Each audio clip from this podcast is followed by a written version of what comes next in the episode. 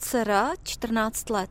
Jak na to přišla, že má černý kašel? No, ze začátku to vlastně vypadalo jako klasická bronchitída, suchý kašel. Že má dcera černý kašel, se paní Alice z Jihlavy dozvěděla až při druhé návštěvě lékaře. To už dívka trpěla dušností a její stav se nelepšil. Ten první týden e, mi přišlo ke konci prvního týdne, že je na tom dcera hůř, než vlastně, když byla, než se ta antibiotika nasadila a zlomilo se to tak sedmý den, bych řekla, že se jí výrazně ulevilo. Černý kašel prodělal i další další obyvatel krajského města, pan Jiří.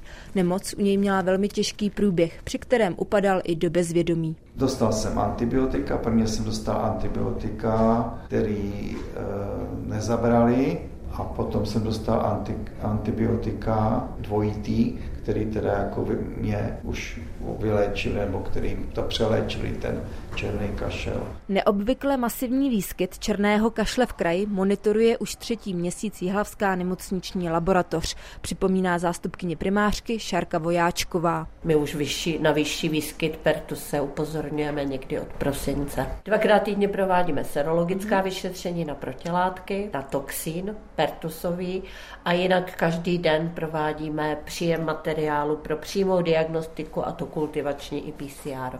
Vzorky teď podle laborantky Jany Bartoškové testují na černý kašel prakticky denně. Vzorky na černý kašel testujeme eh, na tomhle přístroji. Je to přístroj DS2, kdy sem vložíme destičku s napipetovanými vzorky.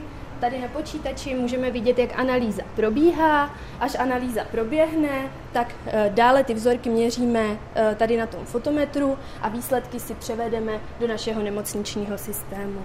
S větším počtem pacientů, než bylo obvyklé, se setkává i jehlavská praktická lékařka Dana Burianová.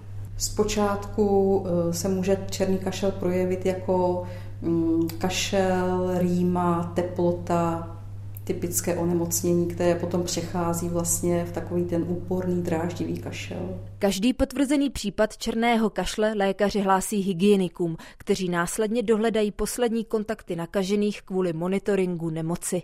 Z hlavy Veronika Vohradíková, Český rozhlas.